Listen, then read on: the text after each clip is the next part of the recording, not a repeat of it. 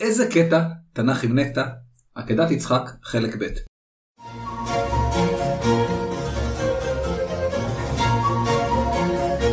איזה קטע? תנ"ך עם נטע.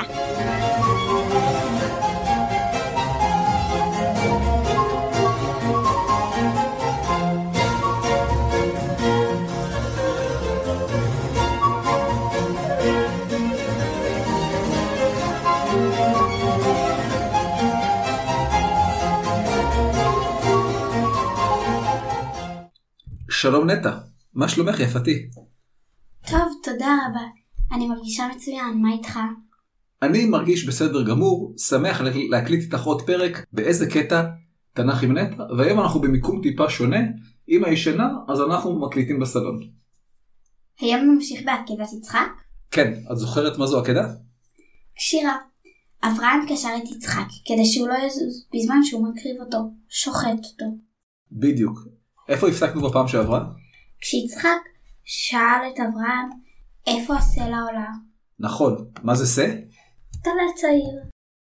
אמת, בואי נמשיך. ויאמר אברהם, אלוהים יראה לו השה לעולה בני, וילכו שניהם יחדיו. מה הבנת? שאלוהים כבר יראה לו את הסלע עולה, מי זה לא? ליצחק, מה עוד הבנת? שהם הלכו יחד. למה זה חשוב? כי עד עכשיו יצחק הלך ולא הבין לאן הוא הולך. עכשיו הוא מתחיל להבין שאולי הוא השה. יש פה הפנמה של הרעיון, ולמרות זאת הוא הלך עם אביו, בואי נמשיך. בשמחה. ויבואו אל המקום אשר אמר לו האלוהים, ויבן שם אברהם את המזבח, ויערוך את העצים, ויעקוד את יצחק בנו, וישם אותו על המזבח, ממעל לעצים. מה הבנת? אה, קודם כל לא ויבן אלא ויבן, אבל הבנתי שהם באו אל המקום שאלוהים אמר לו. נכון. איך קוראים לתופעה? נו באמת נטע, וו ההיפוך, יבואו, בלשון עתיד פלוס וו ההיפוך, ויבואו, כלומר באו בזמן עבר, אני זוכר. מה עוד קרה? אברהם בנה שם מזבח, שוב הריבוק. ויבן ערך את העצים, ועקד את יצחק, אם אני זוכרת נכון, להכות זה לקשור. אמת. הוא עקד, קשר את יצחק, ושם אותו על המזבח מעל העצים. נכון. מה תפקיד העצים? הם חומר בעירה למזבח, לא? אמת. אחרי ששוחטים את הבהמה, שורפים אותה. כמו בשר על המנגל. מלחיץ לראות את הבן שלך מוכן לשחיטה. אמת, הקשירה, העקדה, נתנה הסיפור את שמו. עקדת יצחק? יפה, והנה שיא המתח. וישלח אברהם את ידו ויקח את המאכלת לשחוט את בנו. אברהם שלח את ידו, ולקח את המאכלת. לפי ההקשר מדובר בסכין, לא? אמת אמת, אברהם כבר הניף את היד האוחזת בסכין על מנת לשחוט את יצחק, בדיוק כשם שעושים לבהמה על המזבח. מפחיד. איך זה נגמר? שימי לב. ויקרא אליו מלאך אדוני מן השמיים ויאמר, אברהם אברהם, ויאמר, הנני. ויאמר, אל תשלח ידך אל הנער, ואל תעש לו מאומה, כי עתה ידעתי כי יראה אלוהים עתה, ולא חסכת את בנך את יחידך ממני. מה הבנת? מלאך אלוהים קרא אליו מן השמיים.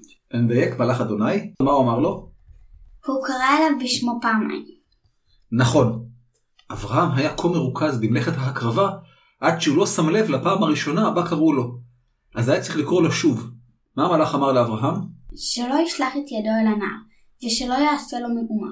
כלומר, שלא ייגע בו ולא יפגע בו. בדיוק. מדוע כל העסק הזה נעצר רגע לפני שיצחק נשחט? אה, כי עכשיו המלאך יודע שאברהם הוא ירא אלוהים. מה זה ירא אלוהים? לירור זה לפחוד. במקרה הזה, אדם ירא אלוהים הוא תואר לאדם המאמין באלוהים.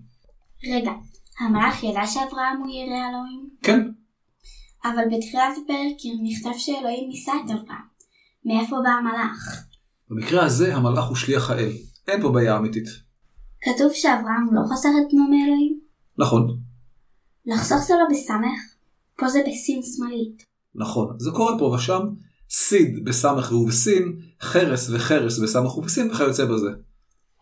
אברהם לא חסך את בנו מאלוהים, והיה מוכן להקריב אותו. בדיוק, בואי נמשיך.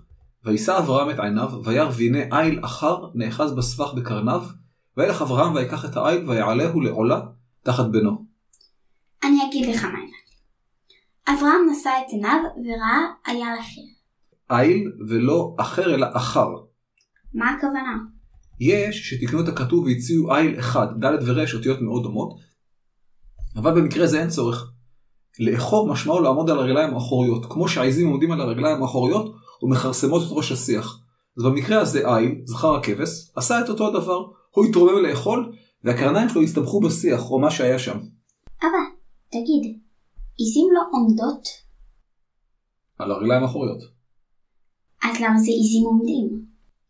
כי עז זה זכר ועיזה זה נקבה. צריך להגיד עיזה. עיזה זה הנקבה של העז. למרות שיש גם תיש. ה- המילה עז היא בזכר, היא לא בנקבה. לא חשוב, בלבלת אותי. כמו ציפור, ציפור גם היא מילה בזכר, אבל מתייחסים אליה כנקבה. ציפור. עפה. ציפור אף צריך להגיד. ציפור זה זכר, ציפורה זה בנקבה. ציפורה. ציפורה, בדיוק. יש בתנ"ך, צ- לא, יש, יש בתנ"ך ציפורה, אשתו של משה, ויש בתנ"ך אדם שקוראים לו ציפור. בלק בן ציפור. שם? שיש שם של בחור, אדם שנקרא ציפור. אוקיי, ובואו נחזור. מאיפה האל הזה הגיע פתאום? אה, לא ברור, אולי פלא כלשהו של אלוהים, כדי שיהיה מה להקריב במקום יצחק. מעניין. ויקרא אברהם שם המקום ההוא, אדוני יראה. אשר יאמר היום, בהר אדוני יראה. רגע, רגע, רגע, רגע. למה אם כתוב י' ה' ו' ה' אומרים אדוני? זה צורה שנקרא קרי תמידי, כלומר כתוב משהו אחד וכל הזמן קוראים משהו אחר. עכשיו, לא, לא, לא, לא מקובל לבטא את השם המפורש של אדוני. אז קוראים לו בשם אחר, בכינוי, ויש כאלה שגם את, ה, את, ה, את אדוני לא אומרים, אלא אומרים השם, כמו בביטוי ברוך השם. אברהם קרא למקום אדוני יראה. מה זה השם של המקום? אה, במקרה הזה כתוב אדוני יראה, אבל כן, יש הסבר, מה ההסבר? אשר יאמר היום בהר אדוני יראה. יש פה בעיה. המקום נקרא פה הר אדוני, אבל בימי אברהם ההר לא נקרא כך. אתה אומר שזה פסוק מאוחר לימי אברהם? אולי, יש הסברים שונים, בכל אופן ההר בו רואים את אדוני, כלומר באים להקריב לו קורבנות נקרא אדוני יראה.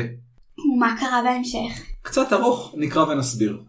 ויקרא מלאך אדוני אל אברהם שנית מן השמיים, ויאמר בי נשבעתי נאום אדוני, כי יען אשר עשית את הדבר הזה, ולא חסכת את בנך את יחילך, כי ברך אברכך, והרבה הרבה ז- את זרעך ככוכבי השמיים, וככל אשר על שפת הים, וירא זרעך את שאר אויביו, ויטבחו בזרעך, כל גויי הארץ עקב אשר שמעת בקולי. מה הבנת?